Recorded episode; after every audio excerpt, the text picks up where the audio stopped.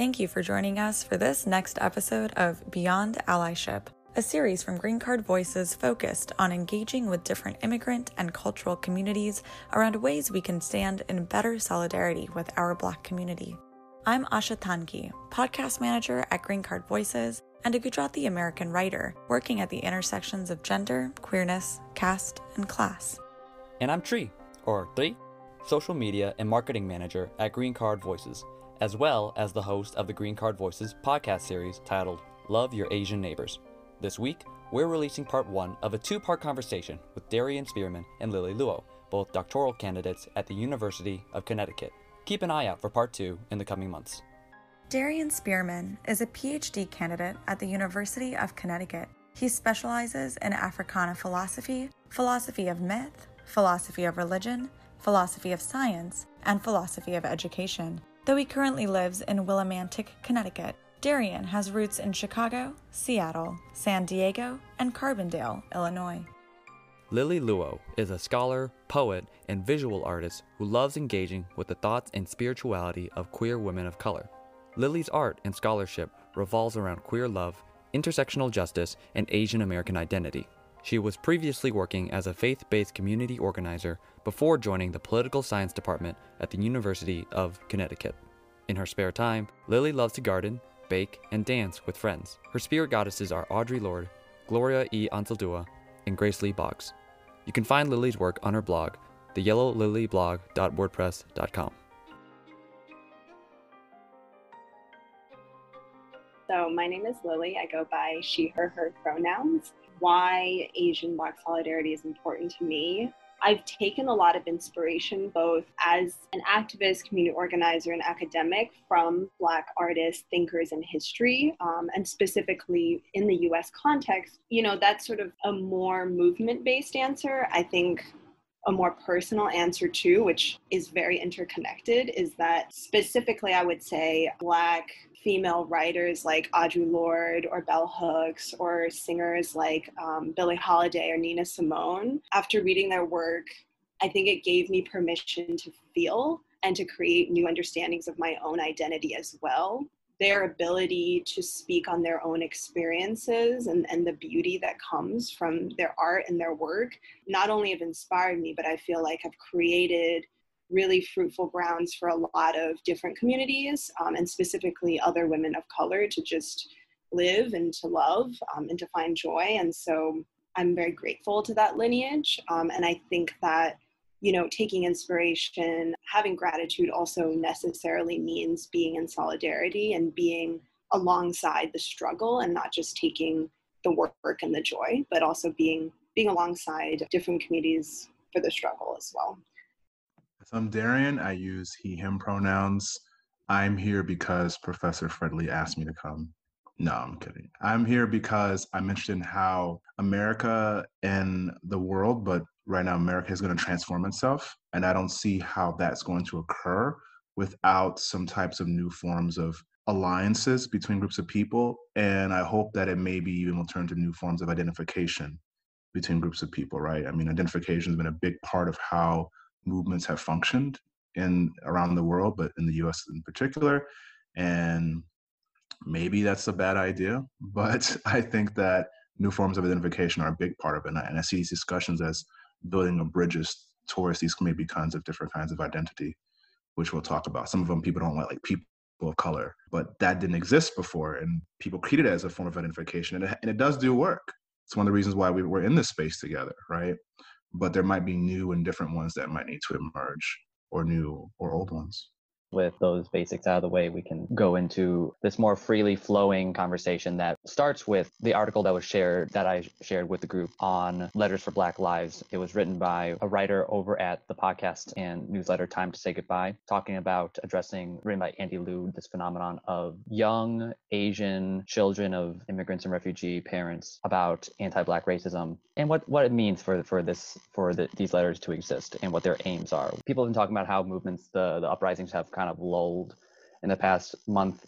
The initial spark that caused momentum have not dissipate, but definitely slowed. And there are questions of like, what does it look like to sustain this energy and sustain the demands that for things like police abolition or defunding police Something that comes immediately to mind for me is the way that we sustain these movements by finding continued moments of action.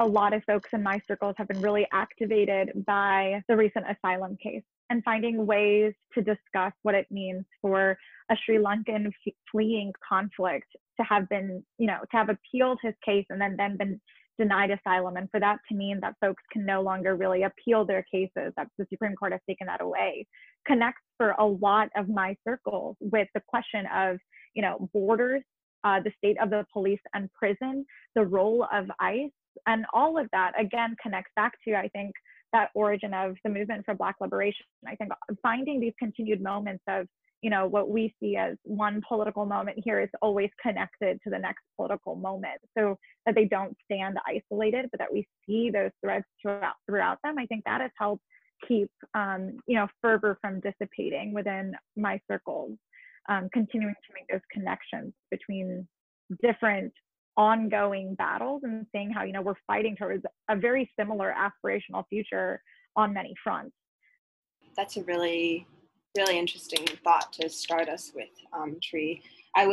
When you mentioned that, I was thinking about, so this past week, I was facilitating a racial justice summer camp for some youth of the Episcopal Church of Massachusetts, mouthful.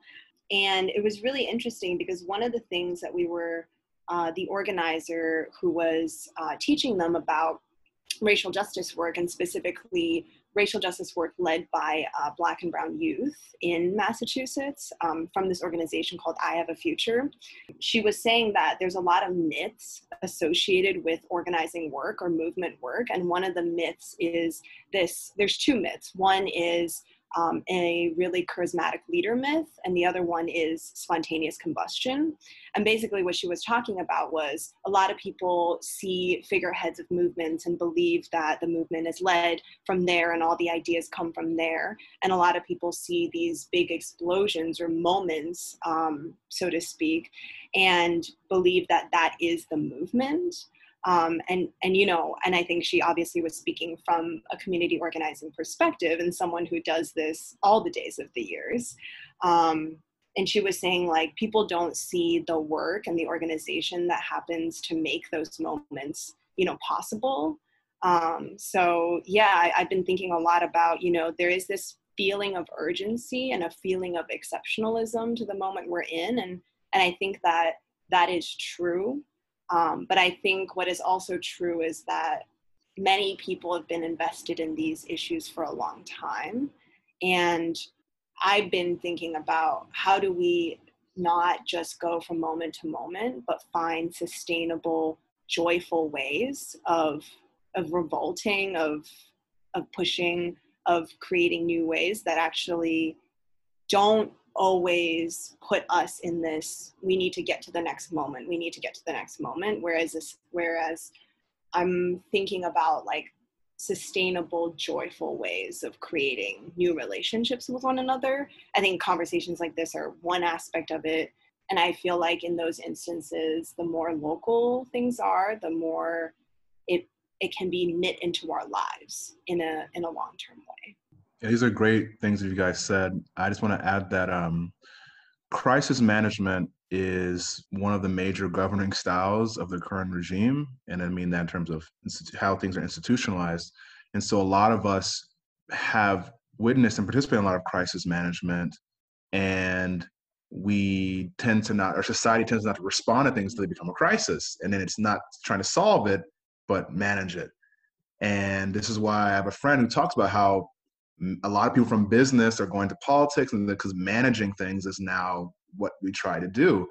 And I think that, like what Lily was saying, that there is this kind of need to build communities or structures that can receive the energies of these moments. If you think of like water or something like that, right? It's something that can be held or contained and used for various purposes. But if it's just like, if you just build the structure to match just, oh man, all this energy is manifesting, we have to capture it and use it, well, then it's going to dissipate pretty quickly. And I think that also we have to be real about how systemic and sustained the efforts of the U.S. government and other nations to destroy these communities and destroy organizing work and destroy things that have been built. So we don't have as good of a foundation for so many things as we might. And so we are very much in a process of foundation building, which is great in a lot of ways, but it means that realistically, some of the crises we may not be able to respond to that well or at all, if we're also building foundations for movements in the future. That's one. And to what Asha was saying, I think that there has, in terms of like infrastructure, there has to be something involving information, because for example, this asylum case, I had no idea about it, right? And for Asha, she was saying like this for her is a manifestation of how the energy of George Floyd is continuing in her circle is into this asylum case. I have no idea about it. There is a process that can, it's an opportunity. There's a process by which we can kind of share information, and I could learn why this case is important and what it means. And it could be something that maybe over time could be something that people could respond to from different communities. Because realistically, I do see that a lot of people in communities I know, if I mention this case, unless I explain it very well to a lot of them why they should care, they're not going to be like, yeah, I'm on, you know, like I'm going to be involved. There's also kind of information, education type structure. Kind of thinking, Darian, about what you were saying, I'm thinking about information spreading though, and I'm thinking about, you know, those Instagram posts that have been kind of a lot of folks' way of, you know, participating in the movement for Black liberation, but, you know, to whatever performative degree or actual degree is always up in the air for question. But what I'm really thinking about is also, you know, the sharing of information that happens now across social media. And I'm actually thinking back to your original question about those letters and how those letters have become in many ways these Instagram posts that people share on their feed, right? It's one thing to be writing the letter to your grandparents or, you know, your extended community, but those things, those letters are now also the same thing that's appearing on people's Instagram feeds as this like gauge of, okay, friend, if you haven't seen this, like this is my way of giving more information to you. I guess I'm just making that connection in terms of, you know, there are the letters which are perennial, which like have been in existence since, you know, in my mind, like the early 2010s, but I'm sure it's even before that. I think that's when they came across my radar, and just thinking about, you know, that question of, you know, there's so many posts that are like, hey, has your feed returned back to normal? You know, how do you keep energy going? And also whether that's a question, kind of to speak to back to what Lily said, is that just a question of like moment to moment, like how does that get sustained in people's actual actions in their daily life beyond just like that performative Insta story post? But I guess that's just where my mind goes first, thinking about what both of y'all have said. Yeah, I think what the thing interesting about the letters is in the article is that the author, she links them to kind of a liberal white-centered project. And so there is a strong question to be asked about what purpose do those letters actually serve, right? It seems like it's very much a kind of moral issue, right? In the sense of like, it's wrong that you have this, it's wrong that you use Darky toothpaste, but you don't understand. But there's nothing that really contributes to a concrete movement or bridging the gap, right? This is also, because for example, this space, those letters seem like they're intra-community, and this space is already trying to be in between communities, right? Intra-communities. And so for example, there's no project of like, sharing these letters or with Black people. That's just one example of like, but maybe because it's not actually that effective a community, but maybe it is to share these letters with these people. I don't know. But it does seem like it's very much about like establishing to yourself and others that you have a certain kind of racial consciousness, and perhaps maybe a naive belief that educating your grandparents or your parents is going to make them have a different political orientation towards the world. That's kind of how I felt about what you said. I think just to go off of what both of you were saying, where is the relationship building in those letters, and where is the internal work, like internal movement work? I do think letters like that can be a helpful part of a larger toolbox. Translating certain words into Korean or into Mandarin or into any other language could be useful. Our relatives might be more open to having these conversations if we're able to have them in a language where they feel more secure in, you know, and they don't feel like you're talking down to them using English words that they're not familiar with. Part of the issue, and this kind of goes into the performative part of what we're noting is that, is it simply a matter of copy pasting the same letter and then translating it into multiple cultural contexts, and not just cultural contexts, but family contexts? My relationship to my parents is going to be pretty different in many significant ways than maybe other Chinese Americans' relationship to their parents. There might be similarities, but I think part of the work is also honoring difference. And so I think about like how much community and relationship building are these acts of sharing on Instagram? Does it instigate conversation? Do you then use those conversations to build deeper relationship? And what Darian was saying too, or Asha, I forgot who said this, but it was like, is this a matter of simply needing to correct your incorrect relatives, or I have the right racial consciousness and they have the wrong one, and this letter is a way to correct that? Because if that's the intention, that kind of does bring in that whole, like, are we trying to go towards a white liberal framework of racial justice? Or rather, is it an invitation for further relationship and conversation? Are we allowing room for the fact that once you start these conversations about race and identity and culture, you may learn just as much from your relatives as they're going to learn from you? Certainly my personal experience has been when I've opened these conversations with my parents in good faith, I've learned a lot from them, you know, and some of what I've learned from them are uncomfortable because they don't fit into a necessarily quote unquote liberal framework that I've been taught in university or speak to with my friends who are university educated in that manner. And what do I do when their stories don't exactly fit into that framework? Do I just shut it aside, or do I actually try to expand my own imagination to realize that while frameworks for going towards racial justice are helpful, when our own lives and cultures don't fit into it, we shouldn't try to just, you know, violently fit it into that. We should actually try to reimagine and expand those frameworks. Yeah, I was thinking about what you're saying, Lily, and I just remember this Google Doc that I want to say was from 2014, and it is somewhere like saved in one of my emails wherever I'd accessed it, but it just had basically pages and pages where people were expected to come plug in with, if you know a specific language, to then translate it into that language. And I think this one was focused on a lot of South Asian languages, but I want to say that this was in 2014 and around the police murder of Mike Brown. And so you had just pages on pages of direct translations from, you know, English to Malayalam to Tamil to Telugu to Gujarati to Hindi, and so many ones, but the material wasn't changing one by one. And so what does it mean to just translate it into the different languages? But when a lot of these are very different histories. And so if you're going to have something translated, if whoever the recipient is, you know, there might be a different, you know, way to get to the same point. And then I'm thinking about the fact that at the end of the day, it's a point and not really a conversation, right?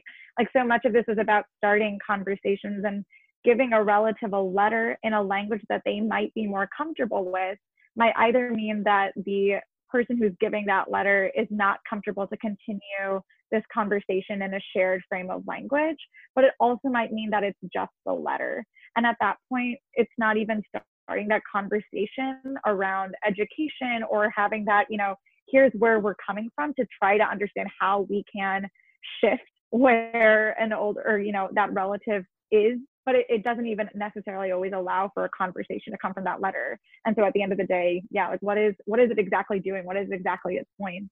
This might be a good time to ask one of the questions that I've been most interested in that I brought up last time. A couple of things. One, when we talked about the notion of Asian Americanness, all of you immediately started talking about the different dimensions and aspects of it and the tensions in it. And so I wanted to know two things. One, in relation to letters, which is for each of you guys, how do you see letters like that working in your community? Do you think it's going to lead to people like being more likely to vote for certain things? Do you think it's going to people support causes? Do you think it'll help them support you in particular, which are all can be viable things, or something else I'm not thinking about, which I think is great. And I also want to know within your different communities or communities that you can see or are part of, where do you see where do you envision like realistic linkages between Black communities or Indigenous, or I mean, we start with Black because that's just the topic of this conversation, but Black communities and the communities that you're a part of, or I know that different communities would have different relations or different opportunities. I haven't been able to flex the muscle of synthesizing these conversations or even just like having these conversations. So these questions aren't even asked of me. I'm usually the one trying to initiate these with my peers who are usually Southeast Asian, who come from backgrounds who are more lower class, working class. So to be concrete, I'm a part of these two Facebook groups. One is called Asian Americans for Black Power. The other one's called the Vietnamese Solidarity and Action Network. Both of them started up at the same time around the beginning of June, but they came from wildly different levels of preparation. The VSAN, which I'll abbreviate, the Vietnamese Solidarity Action Network, came from a network of people who have many years in doing organizing work, and they had a lot of preparation going into making this group, whereas the AA4BP was created by some students at the University of Minnesota Twin Cities who wanted to just talk to their own peers about this. It started off being called Yellow Peril Supports Black Power, that banner slogan from the 60s, right, where you see these East Asian folks who are holding signs talking about Yellow Tiger supporting Black Panthers. And because of that broad historical moment being captured in the titling of this group, people were like, oh yeah, I recognize that. I see the signaling happening there, and I want to align myself with those values. And so all these people started flooding in just the AA4BP group. However, the people in that group versus the VSAN group were a lot of students who have some sense of what social justice is, or racial justice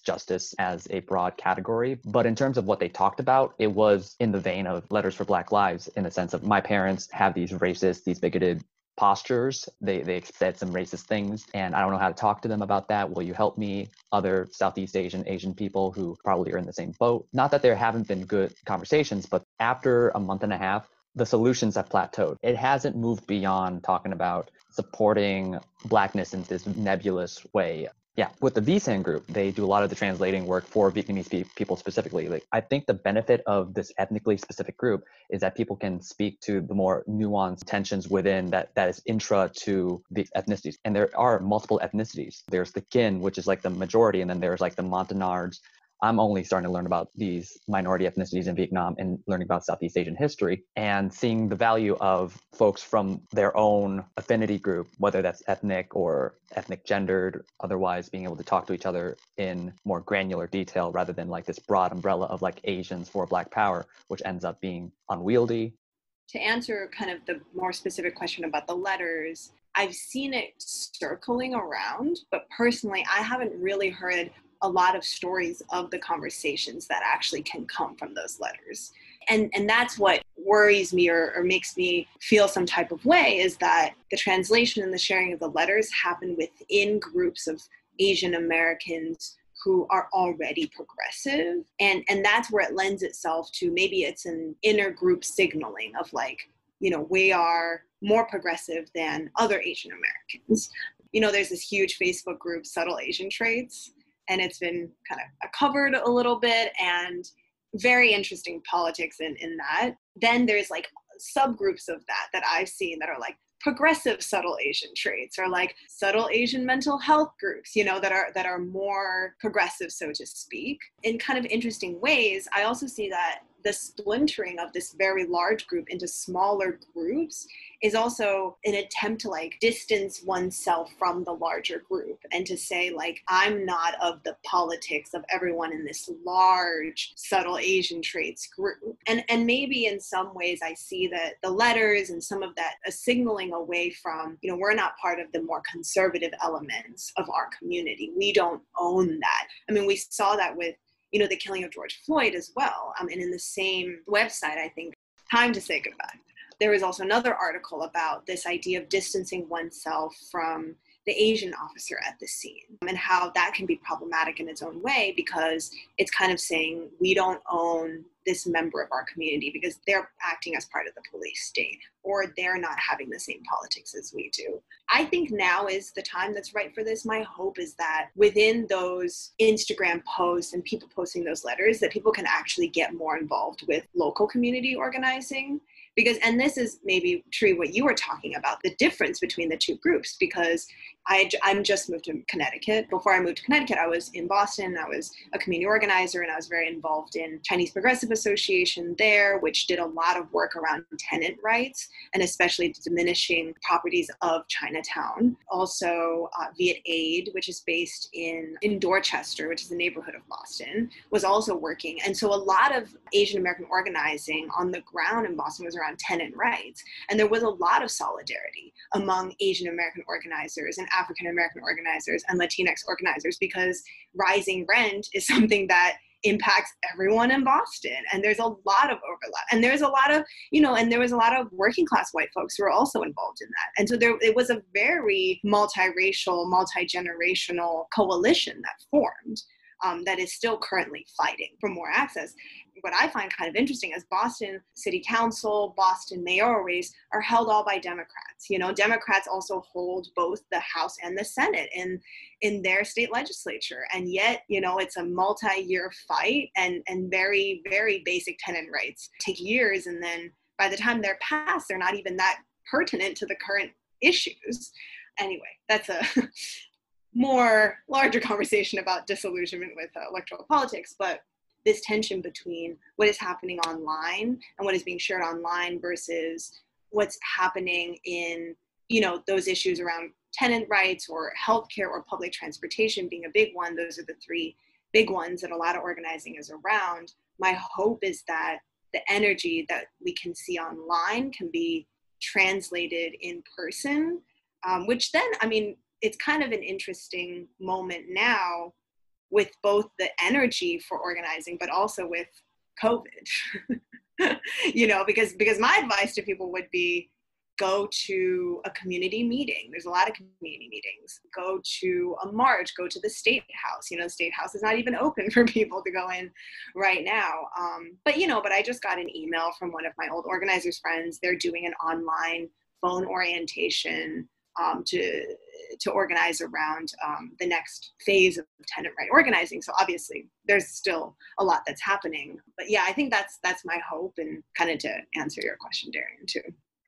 Yeah, I'm thinking immediately about something that Jeff Agee, who was a guest on our first episode of this Beyond Allyship series, had pointed out, and I found myself at first feeling like, oh, this is such a pessimistic statement, and then I found myself thinking about like the context that we're all living in and realizing, oh, this is actually quite realist, and I may be adopting this dated mentality myself, thinking about, you know, whether or not folks actually went out to protest or folks actually left their homes to go do something just because we're living in the context of COVID, whether any of those people would have done that if they hadn't had as flexible of a 9-to-5 workday as they might have with a work from home circumstance. And, you know, whether or not that means that, especially thinking about folks who are setting themselves up as allies, would in that alternate reality have ever set themselves up that way. I find it like less concerning for me generally when I'm thinking about, you know, like, is a white person, you know, going out and protesting or not to be the question that I'm asking myself. I'm asking non-Black POC, would they still have lost their house to go out and protest or to go and take these actions? Had they not been in this particular COVID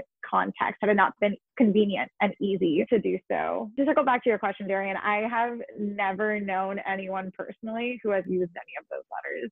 I have never used one of those letters. Nobody I know personally has used one.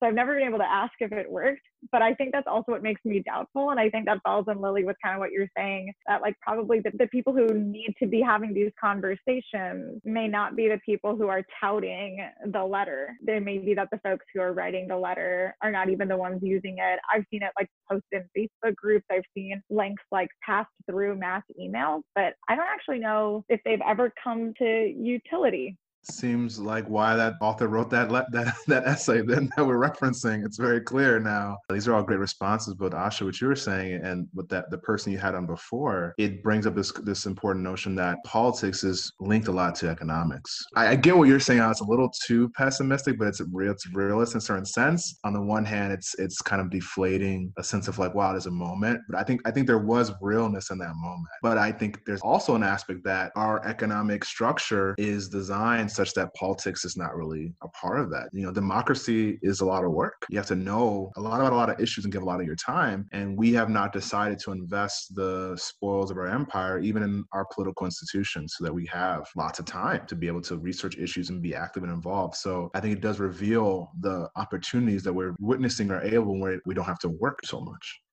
I love that quote, democracy is a lot of work. I might, you know, embroider it and give it to you as a gift one day, Darian. Hey. Yeah, I really, really resonate with that. That's like the number one thing that I learned from my work as a community organizer. It's not just that it's a lot of work, but it's a lot of boring and unglamorous and emotionally difficult work. Because I think, and you know, this goes back to the moment thing, is that it can be really exhilarating and exciting to be part of a moment.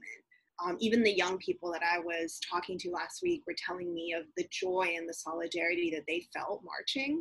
And I was like, I was so happy for them, you know, and I wasn't about to take the wind out of the sails of an 11-year-old who went on a march in her neighborhood. I appreciate you, Lily. It's very kind.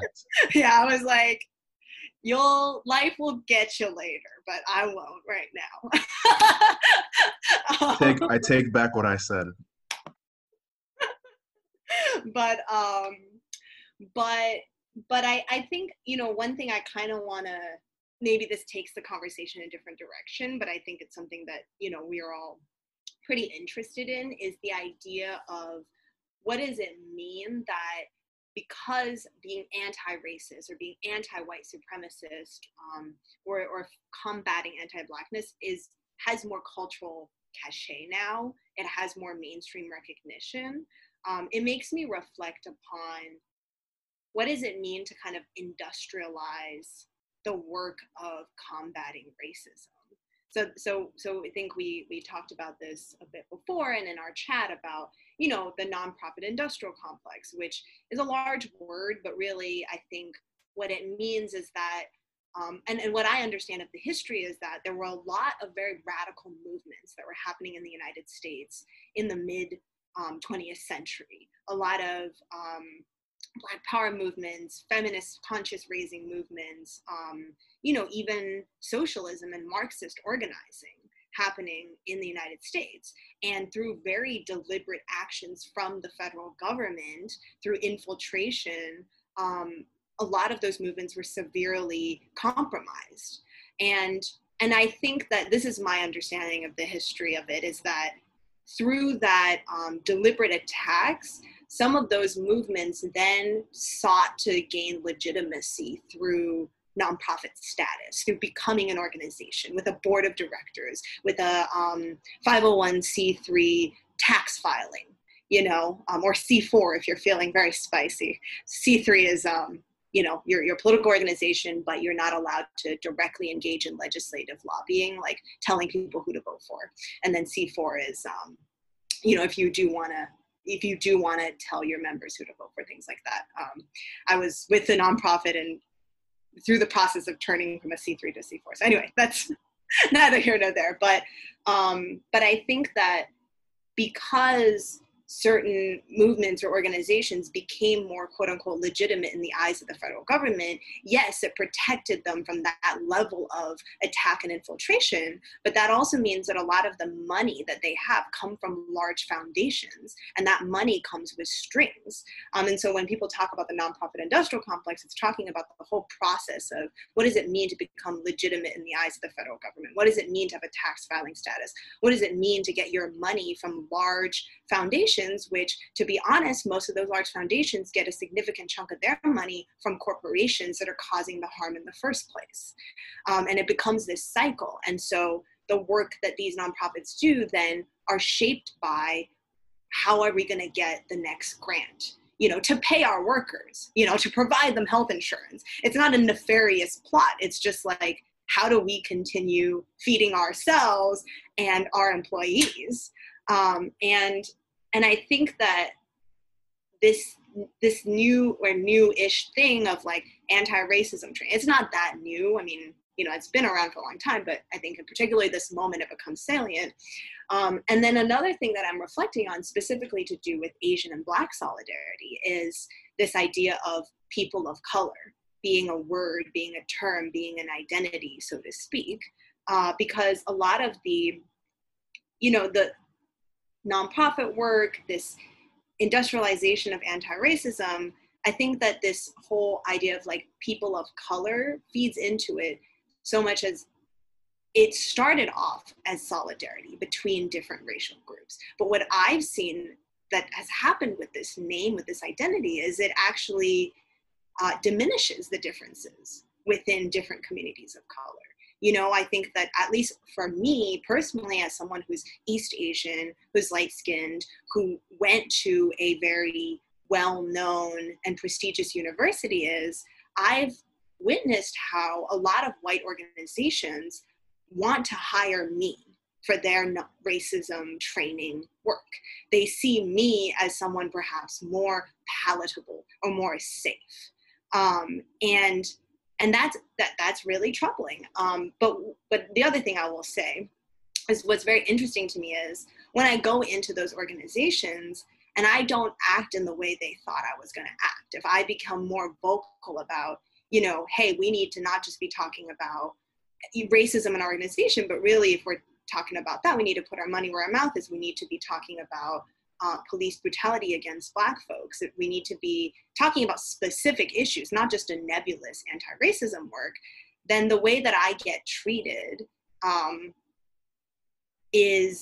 becomes a lot more aggressive and becomes a lot less safe for them to interact with me. And I think that's also shown me that, you know, these identities that we hold and how we're treated and how other people see us can be very fluid in some ways. Lily, something that you were saying that I think stands out, and I know, Tri, you had mentioned the corporatization of white fragility by Robin DiAngelo as part of that conversation. There's the statistic, and I'm trying to locate it as we're speaking, that, you know, folks of color, as they enter workplaces and as they tend to be the folks who are experiencing and noticing and reacting to racial discrimination within those corporate spaces, what will happen to, and I want to say person of color because I don't remember if it's broken down by racial identity, but that those folks will suffer from a lack of promotions, or there'll be a significant negative effect, right, on their future within that workplace. But then there's the other side of that coin, which is when white folks do that type of work, when they speak up, when they notice, they are more likely to be promoted, to get the bonus.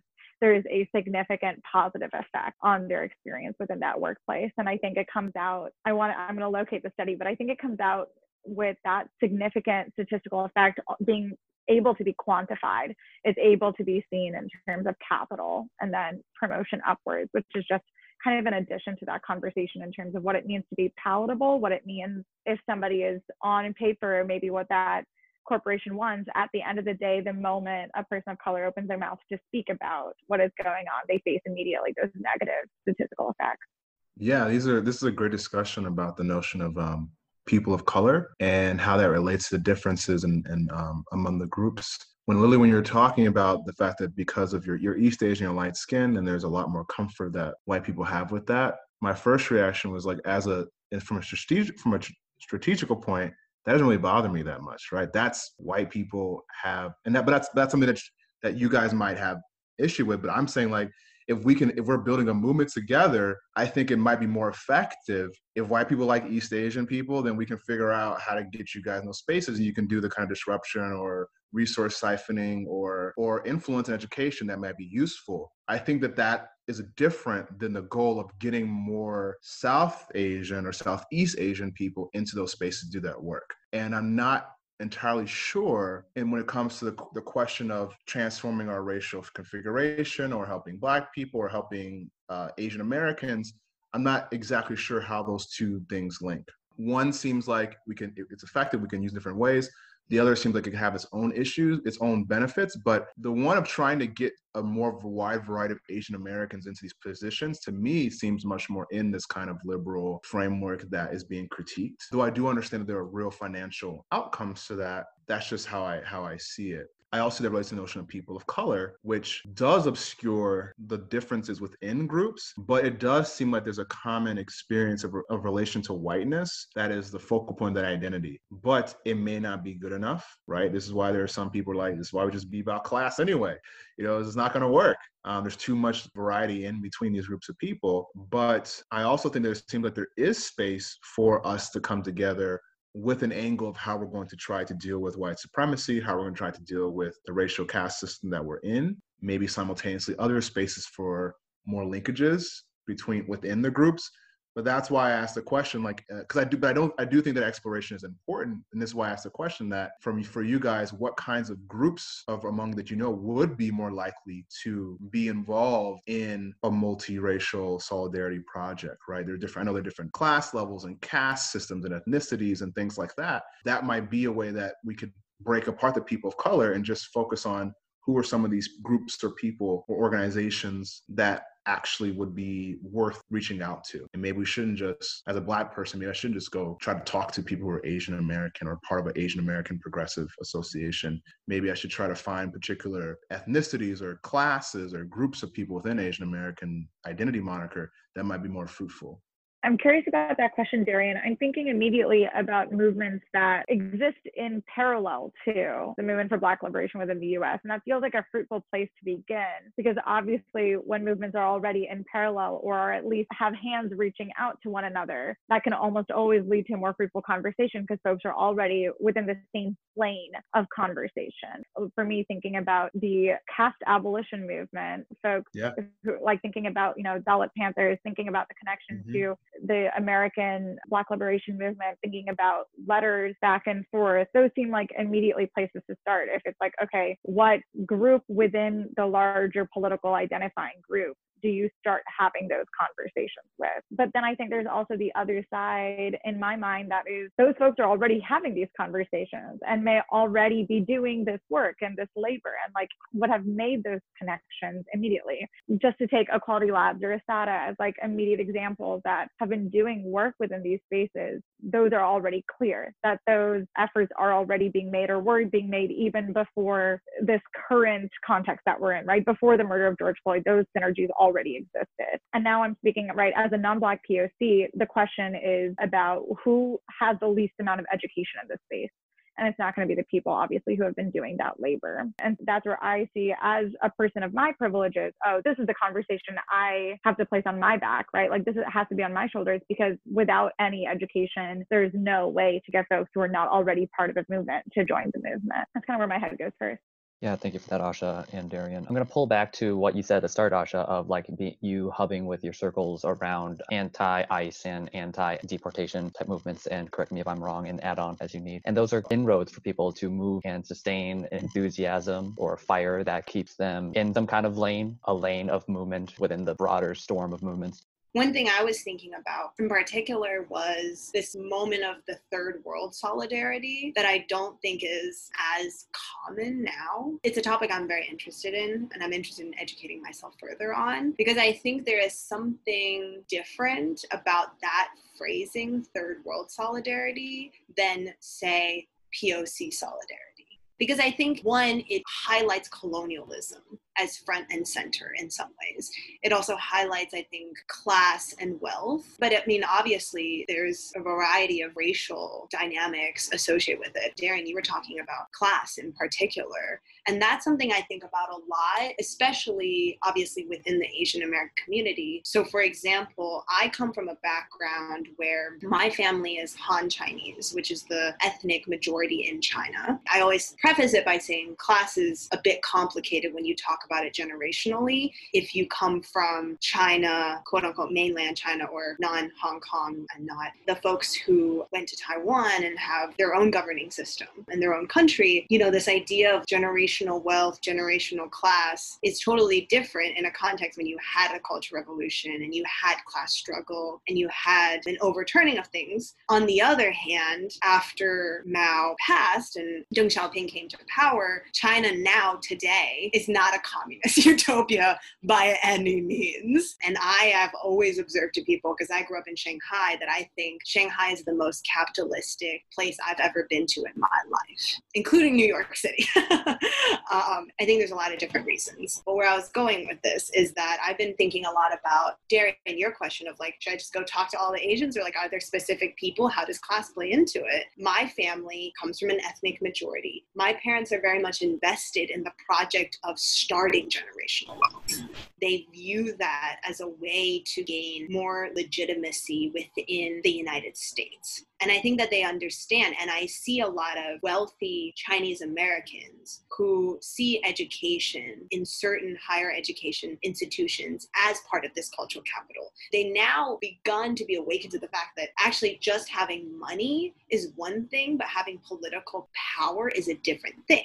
And so I see a lot of that kind of organizing that's happening among very wealthy Chinese Americans, Han Chinese Americans. And what I find very interesting about that kind of awareness is that the lines of Democrat and Republican are much less staunchly firm. In fact, I've seen a lot of, oh, donate to Asian candidates. To them, it's like, oh, you're Democrat, you're Republican, oh, you're Chinese American. Basically, mostly Chinese American. I want to donate to you because seeing more Chinese Americans in elected office will give us more cultural power. But I've seen that a lot of those candidates have vastly different platforms, you know. Some of when I wanted to run for political office at one point in my life, and a lot of my parents' friends are like, oh yeah, we'll donate to you like all this money. And you've even asked me what my platform is. Like, do you understand that I will be taxing you a lot more? The frameworks of liberalism and conservatism don't perfectly mesh into the different communities that we're a part of. I think we have to reimagine even that political spectrum, so to speak. From my conversations with many of my Latinx friends, there's a very similar dynamic as well. This spectrum is not, it's not so clear and it's not so linear. I'm starting to think about it, so I don't have any like great conclusions. It excites me and it makes me curious because I think that that's a new and exciting path. What does these racial identities mean? What does conservatism and liberalism mean? Because I think that the old definitions of those don't work. We've seen that those old models of political identification at the end of the day served similar powers of wealth and of empire. And so I'm excited to see what happens next. Yeah, and that's basically why I asked the question. It wasn't even so much that I wanted like specific answers because I was like, yeah, tell me. Like, no, not like that. But just, I think this discussion itself is very fruitful and useful for like the people that will be listening, me, myself included, to know what you guys think about this. You know, maybe there is a class dynamic that might be a problem with the Han Chinese community, right? Where they just, they're looking for cultural power. They believe that if they get you in there, you're enough like them that when it really matters, there's a few votes that really matter. You know, you'll be on their side, you know, and they're fine with more taxes. The thing they really care about, you'll do. It's been great to hear you guys talk about these things. Yeah. Thank you for joining us for this great conversation. We'll have more coming from Darian and Lily in the coming weeks, as well as conversations with campaign managers at 18 Million Rising and Empower Change, the executive directors at Freedom Inc., and more. How can we educate ourselves on anti-Blackness in our communities? How can we unpack internalized oppression and internalized supremacy? These questions and more on this series, Moving Beyond Allyship. We're excited to keep doing this work with you.